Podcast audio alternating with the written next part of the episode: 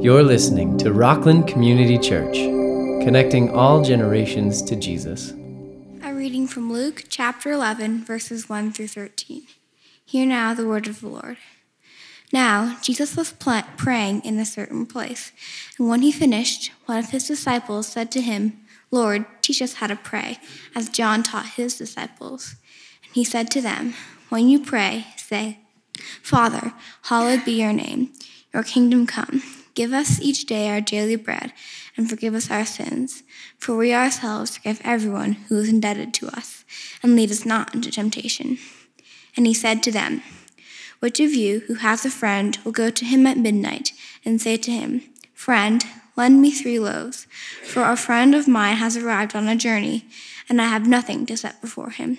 And he will answer from within, 'Do not bother me. The door is shut, and my children are in bed with me. I cannot get up and give you anything.' I tell you, though he will not give up and give you anything because he is a friend, yet because of his impudence he will rise and give him whatever he needs. And I tell you, ask and it will be given to you. Seek and you will find. Knock and it will be opened to you. For everyone who asks re- receives, and for everyone who seeks finds, and to the one who knocks it will be opened. What father among you, if his son asks for fish, will instead of a fish give him a serpent? Or if he asks for an egg, will give him a scorpion? If you then, who are evil, know how to give good gifts to your children, how much more will the Heavenly Father give to the Holy Spirit to those who ask in him?" The word of the Lord. I had an interesting experience just this last, I think it was Wednesday. I was um, thinking about the Lord's Prayer quite a bit and thinking about just prayer in general. And I was going to pick up my daughter uh, down in Evergreen. And I had a few minutes and I thought Elk Meadow, if you've been to Elk Meadow, right over there, is right by there. I'll get out and just kind of piddle around. It's a beautiful day, so I'll just go wander around on a trail for ten or fifteen minutes and then get back in the car and then go get her from uh, dance where she was. No big deal. Got out and I started walking for a little bit, and this tall young man starts walking. Uh, you know, he's hiking the other way, and I'm just kind of walking and thinking about uh, message and just God and all sorts of stuff running around in my brain. That's my think time. And he has these big old headphones, and he pulls them off as we get closer, and he goes, "Oh, excuse me." He says, uh, "Has anybody ever told you that Jesus loves you and has a wonderful plan for your life?" And I have to say, I choked. What I should have done is gone, "No, tell me about him," and heard, and then, you know, and then he would have left and been like, "Yay, God," and, you know, whatever. But it was fun. So I was, I go, actually, I tell people that all the time. And we sat there and we chatted, and he was, he was a young man just graduated from, I forget the school, someplace over east, and he just felt a prompting by the Holy Spirit to drive over to California and um, start in California and then just start driving back across the United States and just get out at different places and just get on trails and just hike and just start coming up to people and just sharing Christ with, excuse me, sharing Christ with them. He said, "So I started out in California." He goes, "I stayed there a little longer than I thought I would. They really need it." And then he kept coming back this way. And I was like, "You might be in Colorado a while too, buddy." And um, but he was there. So we had, anyway, we had this great little conversation. I felt bad that I was like, I got to go get my daughter, you know? And um, and so it was just a nice little conversation, and just I got to offer him a word of encouragement. And um, he prayed for me and for this for the service. I told him what I was doing. He goes, "I'm going to pray right now for you and for your sermon." And I, I've always had this, like, I mean, I know how to pray. I read the Bible. I see examples of it. And this guy, so he'd have been like twenty-one, twenty-two, something like that. Um, it wasn't like, you know, I was here and he was here, like he was better than I am. But there was something just unique about the way he prayed that just sort of struck a chord with me. I mean, we're there at Elk Meadow, and he goes, "Can I just pray?" "Yeah, you can pray for me." And he just puts his hands up like this, and he just starts loud as can be just praying over me. And I'm very open with my faith, but there were even times that I was like, like, are people seeing us? Is this? And I thought, and then honestly, like he just kept going. I thought, who cares if people are seeing us? This is great. This is what we're going to do. And so he's just going to pray, and he's just going to do that. And he he he kind of, it was all like orthodox. It was all wonderful. He just he just said it differently with a different enthusiasm. He used words. You know, you kind of get in this rut, like you use these certain words, and he he just spoke differently. And we got done. He probably prayed for two solid minutes over me, really loud. Felt like he was on a bullhorn the whole time. And then he got done, and he was like, "Have a good day." And I, and I go, "Yeah." I will. Because his prayer was so meaningful and so just powerful. I thought, oh man, that is great. And I walked off and I was like, I kind of think I know how to pray sometimes. And I thought, man, this guy just gave me like a masterclass on how to do it. He just gave me this other picture of a way to pray that opened my eyes. He did something through prayer that just lifted me up.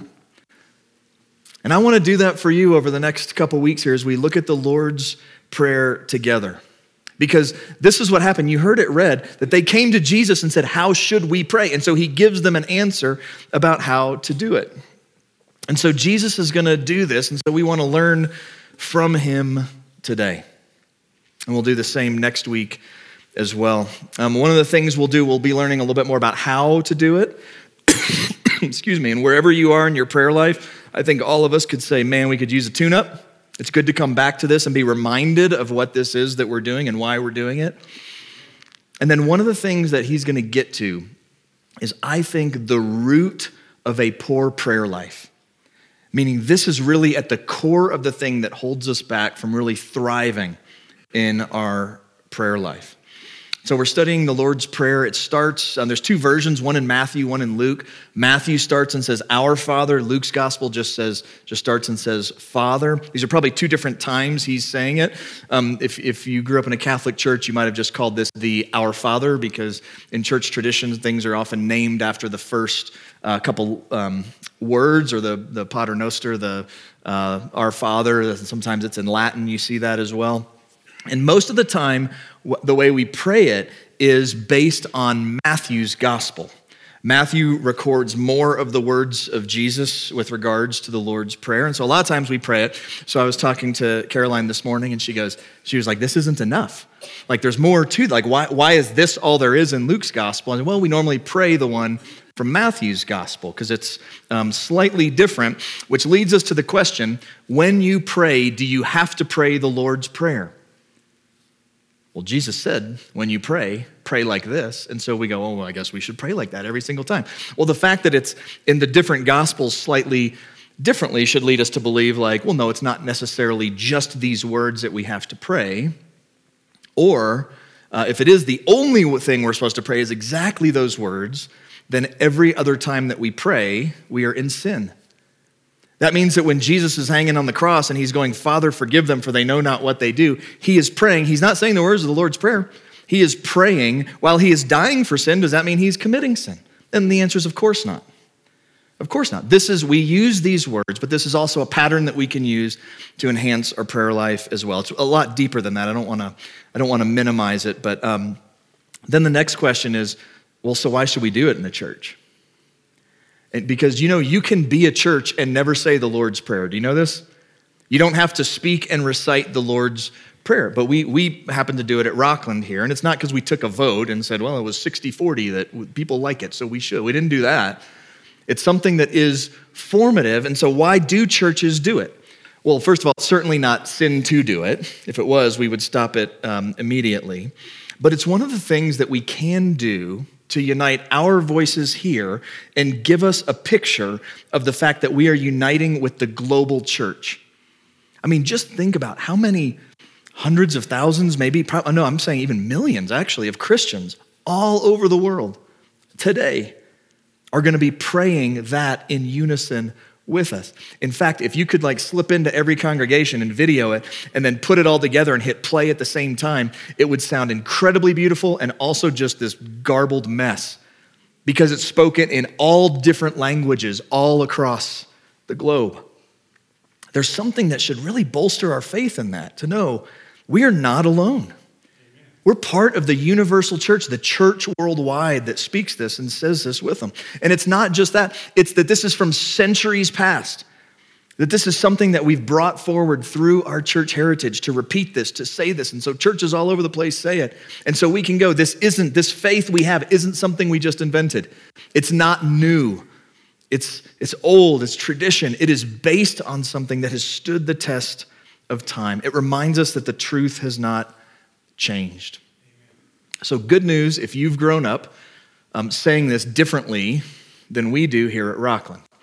So let me just ask. I'm going to ask you to raise your hands. I apologize. Well, I don't apologize. I'm going to ask you to raise your hands. How many of you um, grew up in a church where you recited the Lord's Prayer relatively regularly? Would you raise your hand? Whoa, all right, I didn't put them down. Now, how many of you either didn't grow up in church or at the church you grew up in didn't recite the Lord's Prayer regularly? I am surprised. I had I would have never guessed that. That's if you can't see what I'm seeing, it was ninety ten or so, um, the first way that people have grown up saying the Lord's Prayer in church. All right, okay, next question. Were you debtors or trespassers? That's what I wanna know, all right? Because I have to say, every time I say the Lord's Prayer and I'm leading it, almost every time I look up and I go, debtors, right? Yeah, debtors, okay, that's what we do. Because I grew up saying, um, uh, forgive us our trespasses as we forgive those who trespass against us. And I, okay, how many of you were trespassers growing up? Oh, man. How many of you were debtors growing up?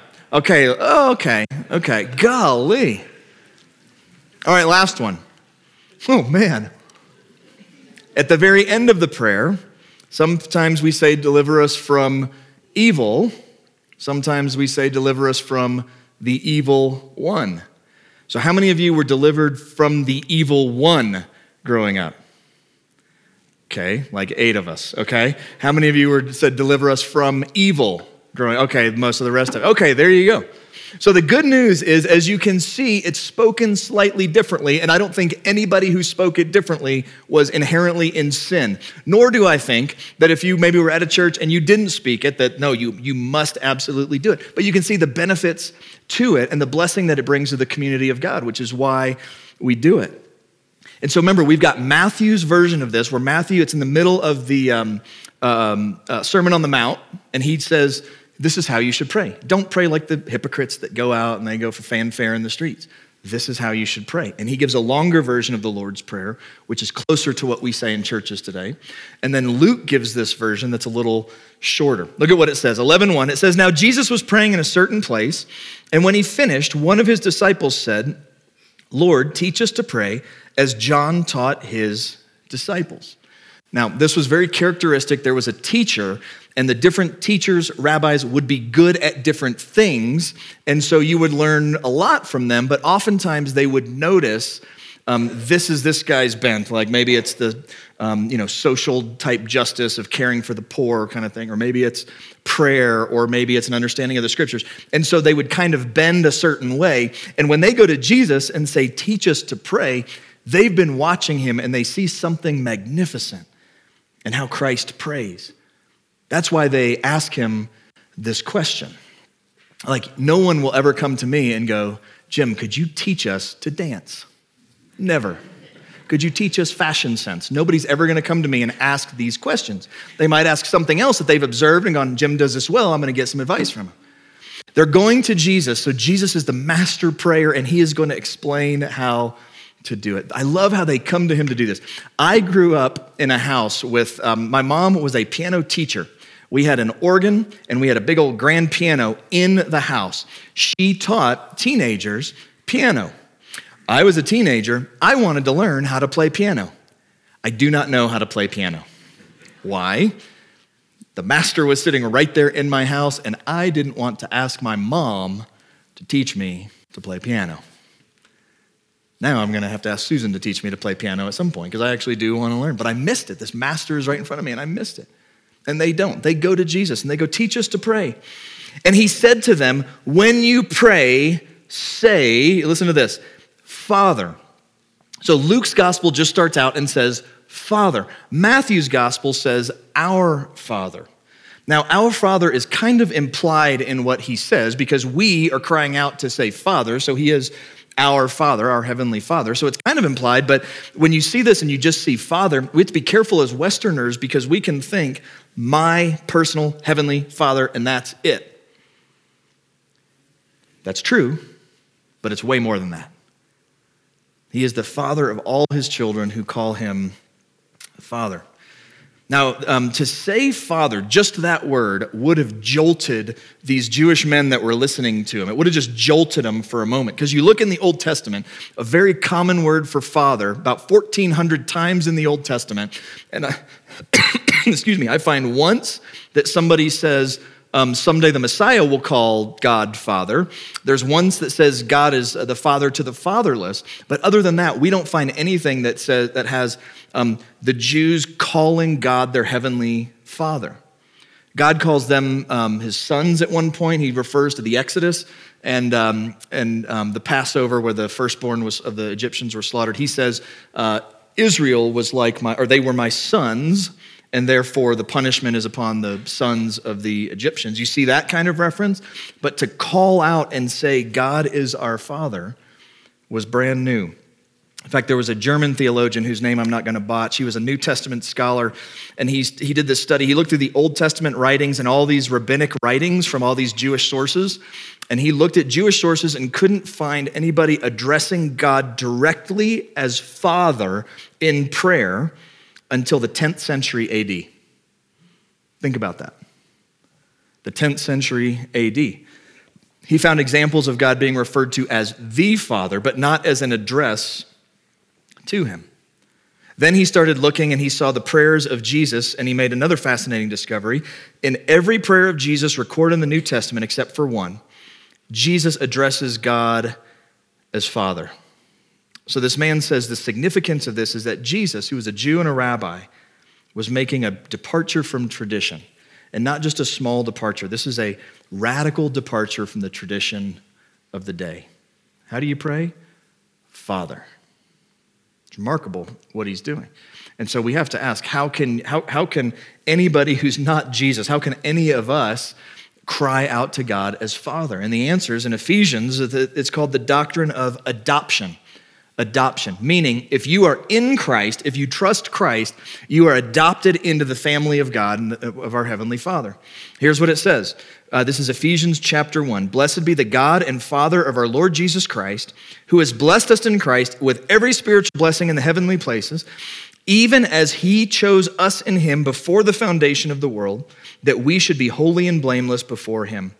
In love, he predestined us for adoption to himself as sons through Jesus Christ, according to the purpose of his will, to the praise of his glorious grace, with which he has blessed us in the beloved.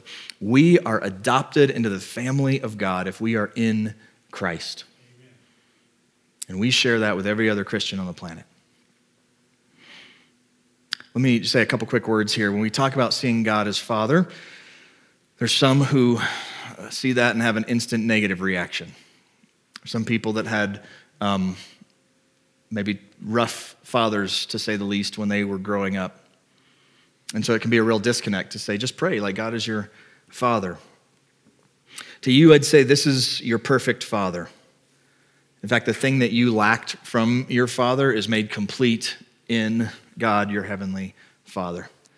And it's really dangerous when we don't have that father figure in our life. It just becomes this void, and and you see like like boys especially grow up to be men. They didn't have a father figure, and so they just got to figure out how to sort of, I just need to, you know, accentuate like how how macho I am kind of thing. I don't know if anybody says macho anymore, but like they, they want to be tough, and um, there's really this void of like I want to I want to prove myself, and um, I want people I want affirmation from people, and really what it gets back to is there's some void in their life that the Heavenly Father is meant to fill. Church, we have the opportunity to reflect the Heavenly Father to people around us, especially in a day when fathers are largely absent, where families are largely broken. Some of you know my story. When I was growing up, my father left when I was in uh, high school, and um, uh, when I was at church, Danny Kennedy was the guy I'd always go to. Danny knew the Bible. I had a question, and he would go, let's see what God says about that. And he'd pull out the Bible and show me, and he loved it.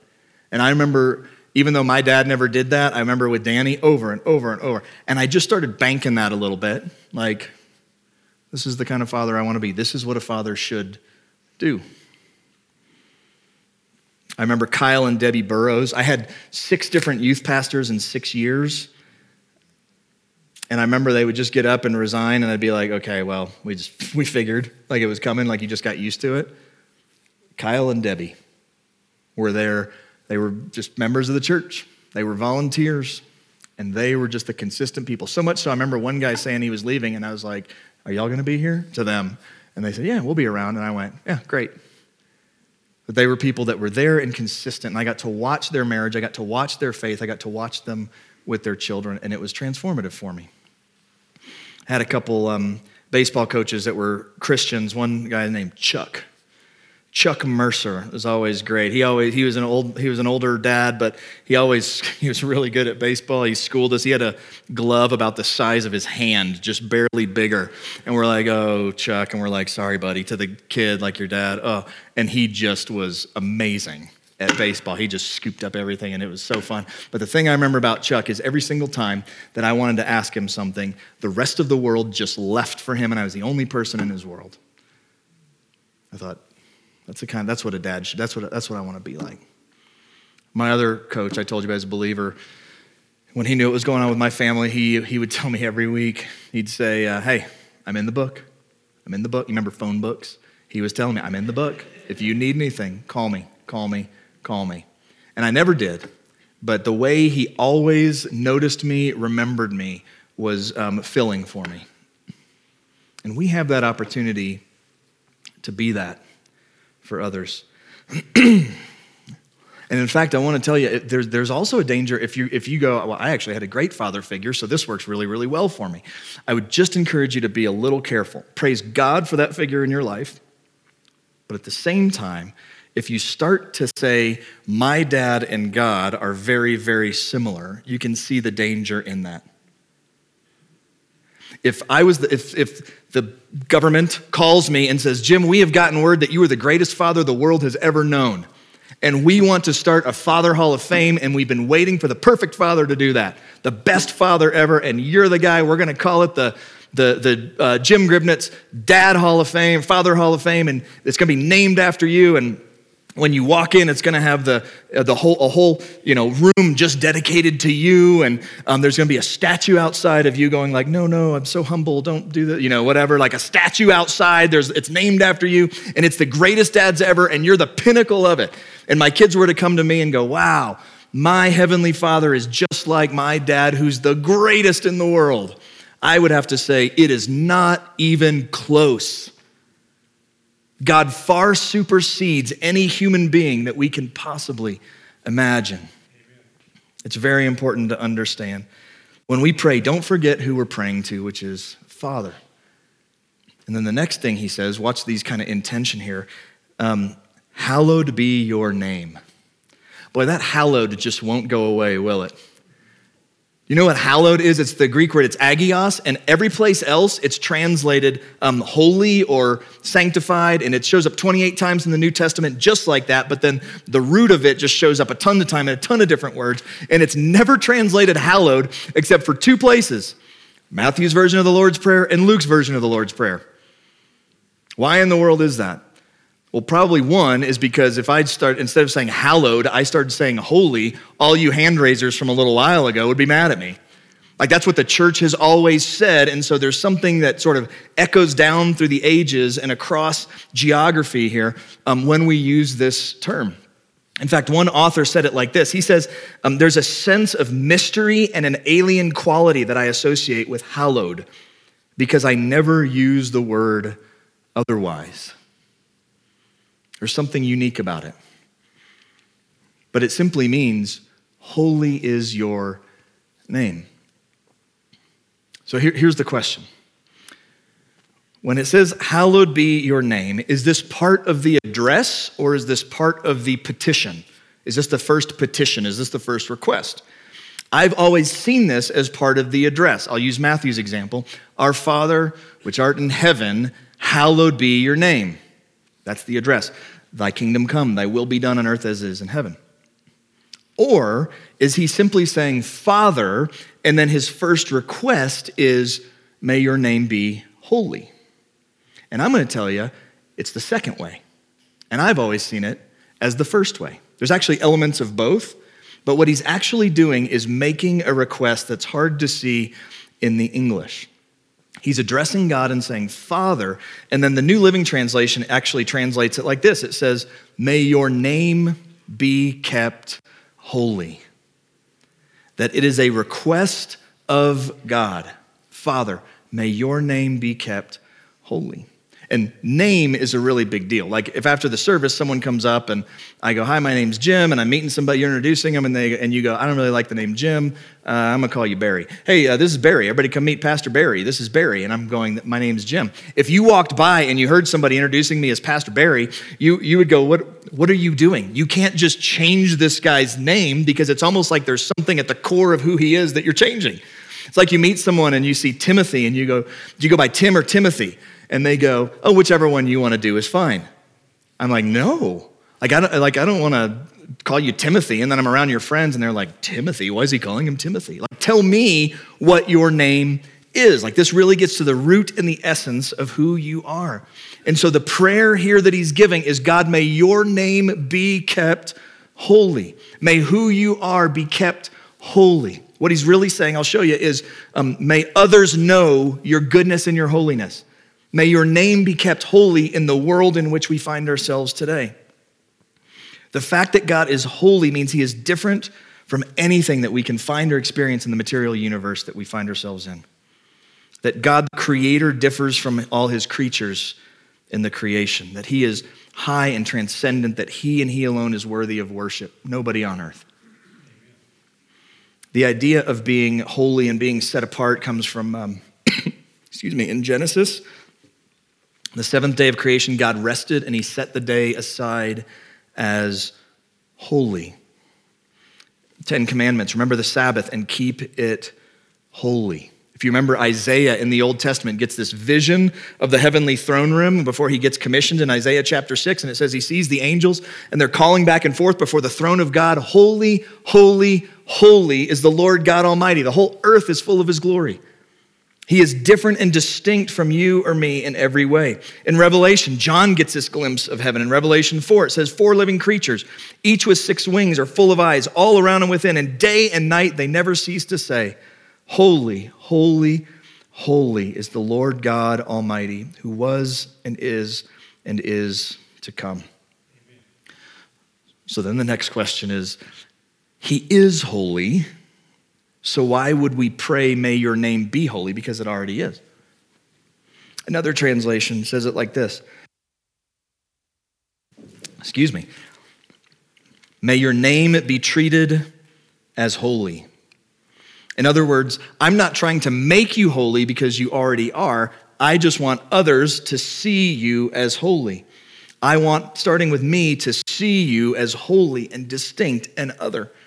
That's what he's saying here. There's a great illustration from a guy named Cyril of Alexandria. He was a bishop in the fourth and fifth centuries, and um, uh, there's a lot of archaic language. I'll try to I'll change a little bit of it, but he's he's talking about hallowed be thy name. May your name be made holy doesn't mean, God, I wish you were holier. He's saying, I wish we would see you in the fullness of your holiness is essentially what he's saying. So he gives an example of somebody who is outside and wants to see the sun, but can't see very well at all. Only a little bit of the uh, the sun's light can come in. And so when the man prays to see the sun, is he praying that the sun would be made brighter? No. He's praying that he might see the sun in the fullness of its radiance. And when we say, hallowed be thy name, we're not saying, gee, I wish you were holier. We're saying, let us see you in the fullness of your holiness. Amen. May your name be restored. That people around would understand who you are. The world desperately needs to see this, doesn't it? It's something that is true up there. We wish it was true here. This fits with the rest of the, the passage, by the way. Thy kingdom come, thy will be done on earth as it is in heaven. If, if God's not holy, then who really cares if his kingdom's here or not? In fact, why don't we just ignore that, kind of take some notes from it, and then build our own kingdom here? Maybe we can even do it better. If he's not holy and distinct and different, maybe we can do it better. You see why this matters in the world today? That if we all of a sudden say, we are pretty darn close to God, so we can do it just as good or maybe even better. Thy will be done. Why do we want the will of God to be done? Why not the will of Jim to be done? Why not the will of you? Because it is God's will that is perfect and holy. So none of the rest of this makes sense if we don't understand the holiness of God. Amen. Do we need this in our world today? Yeah. Breaking a commandment. You shall not take the name of the Lord your God in vain, for the Lord excuse me, will not hold guiltless who takes his name in vain. I'll tell you one of the things that's bothered me a lot lately.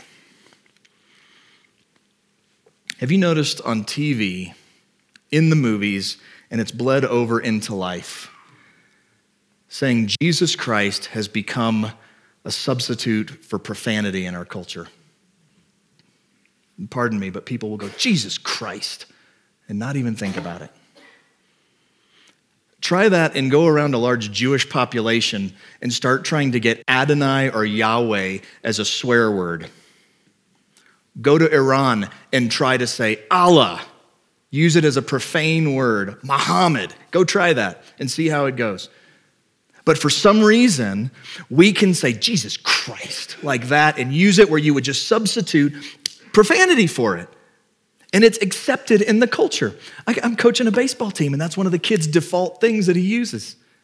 It's just, it's seeped into the culture. And so what happens is when we take that and we say, it's just a name, it's really seeing the essence of how we understand God, how we understand ourselves before God.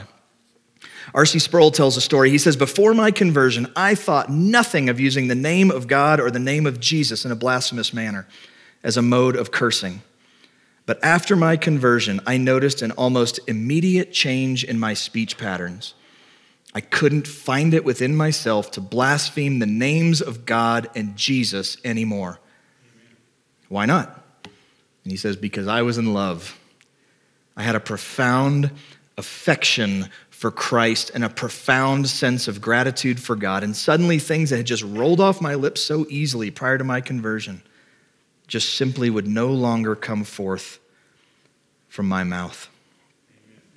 He's giving us the first priority in our requests. Your Father and God, I desire that your name be seen in the fullness of its holiness in my life and the lives of those around me. It is right to get upset when people say God or Jesus Christ as a as a substitute for profanity. It's right to grieve that, that that's how far we've come in our culture. I mean, some of you know, can you imagine seeing that on T V like forty years ago? Seeing it in the movies that long ago? I've been watching now, and I got to tell you, it, it almost seems like the default thing that has slipped into our culture. He's giving this um, first priority. And so one of the ways I think we could apply this is to really think deeply about what's going on and go, that is a root issue in our culture. That the name of God, the name of Jesus has been defamed in our culture. And if he is somebody, not even he's just like us, but like we can use him as a swear word essentially. So it's like just kind of give or take. And he's like down here somewhere. We're never going to see him in the, in the fullness of his holiness. And that changes everything. We don't want his kingdom to come here. Who cares? Why would I obey what he says? I'm a pretty good guy too. Thy will be done on earth as it is in heaven. Why? Why? I can do it. I can do it pretty good. We're pretty smart people. We could figure it out on our own. This is what it goes back to. The personhood of God has been defamed in our culture. So when we pray, we can pray for that. God, may your name be restored in our time. We'll get into more of this next week. Your kingdom come. Give us each day our daily bread. Forgive us our sins as we, for we ourselves forgive everyone who is indebted to us, and lead us not into temptation. This goes back to the question from the beginning. How does this change our prayer life? Remember that the one in heaven is holy. That's being acknowledged by everyone around the throne has been from eternity past. Remembering what is true about God and also remembering that he is Father. And he wants to hear. Listen to this. The next part. We'll go into this next week. He said, which of you who has a friend will go to him at midnight and say, friend, lend me three loaves, for a friend of mine has arrived on a journey, and I have nothing to set before him. And he will answer from within, don't bother me. The door is now shut. My children are with me in bed. I cannot get up and give you anything. I tell you, though, he will not get up and give him anything because he's a friend, yet because of his impudence, he will rise and give him whatever he needs. I tell you, ask, it will be given to you. Seek, and you will find. Knock, and it will be opened to you. For everyone who asks receives. Everyone who seeks finds. To the one who knocks, it will be opened. Listen to this. What father among you, if his son, if his son asks for a fish, will instead of a fish give him a serpent? What a ridiculous analogy. There's a, there's a fish in the bag for you, buddy. Why don't you put your hand in here and grab it? Pay no attention to the rattling coming from the bag. Just go ahead and put your hand in there. He's saying, of course not. Father wouldn't do that. And he's saying, nor will your heavenly Father. Or if he asks for an egg, will he give him a scorpion? That's an interesting image too, isn't it? What do you want for breakfast? Here. And he's, I'm not making you eggs. Here's some scorpions. Of course not. I mean, you get, you get. He's trying to say this is ludicrous that, that a, a father on earth wouldn't do that. So the heavenly Father knows to do even better. It says, if you then who are evil know how to give good gifts to your children, how much more will the heavenly Father give the Holy Spirit to those who ask him? So here's what he's saying. God is holy and distinct and other from us, but the prayer starts with Father. In fact, you remember how the whole conversation started? Hey, Jesus, would you tell us how to pray? Oh, get out of here, disciples. You've seen me do this a hundred times. You should know how to do it. No. I just picture him going, I'd love to. I'd love to teach you how to pray. And he answers it for him. And then he sums it up by going, when you ask God, he longs to give blessings to his children. And the root of a poor prayer life is generally this, that even though we don't want to admit it in church, even though we don't want to admit it to our Christian friends especially, sometimes we wonder when we pick up the phone to call God, so to speak, we wonder if there's really somebody on the other end. When um, during COVID, we were in this room and I had people take pictures and we put them out on the seats. There you go. There's some of us probably the first week. We put them out in the seats. Some people took pictures of the screen with me on it, which was an interesting. So I was like, I don't want those. We got pictures of you all like tuning in online when we were shut down. And it gave me a little sense of, okay, people are people are listening when we're out there. It is the strangest feeling to sit in here and prep a sermon and then give a sermon and prepping the music and doing the music and then and then looking at the camera and being like, I hope somebody's paying attention to it. I hope there's somebody on the other end of it. And the first day people were actually back, it was night and day different. Or be on a Zoom call. Here's one you can do. Be on a Zoom call and like where you have to talk for a little bit, and you can do it two ways. Put everybody's face up there and then go to the setting where you can just put your face while you're talking. And as you're talking and as you're talking, you'll just start to feel like apprehensive, like, are people sleeping? Are they paying attention? I, they're they, I know they're there. But are they there? Or am I just kind of talking to my computer screen? God is there. When you wonder if God has heard your prayers, he has. He longs to be asked. He longs to be sought. He loves to have his door knocked upon. And so ask, seek, and knock. You are talking to the God of the universe. It's not one that who is aloof or absent or indifferent. You don't have to wonder if somebody is on the other side. You are talking to the one who is holy, the one who gives gifts perfectly, and he tells you to call him Father. It's remarkable. And so, Father, now we put into practice now what churches have done for centuries, and churches are doing all over the globe, even today. God, we pray the prayer that Jesus taught his disciples to pray, saying, Our Father, who art in heaven, hallowed be thy name. Thy kingdom come, thy will be done, on earth as it is in heaven. Give us this day our daily bread. Forgive us our debts as we forgive our debtors. And lead us not into temptation, but deliver us from evil. For thine is the kingdom and the power and the glory forever. Amen.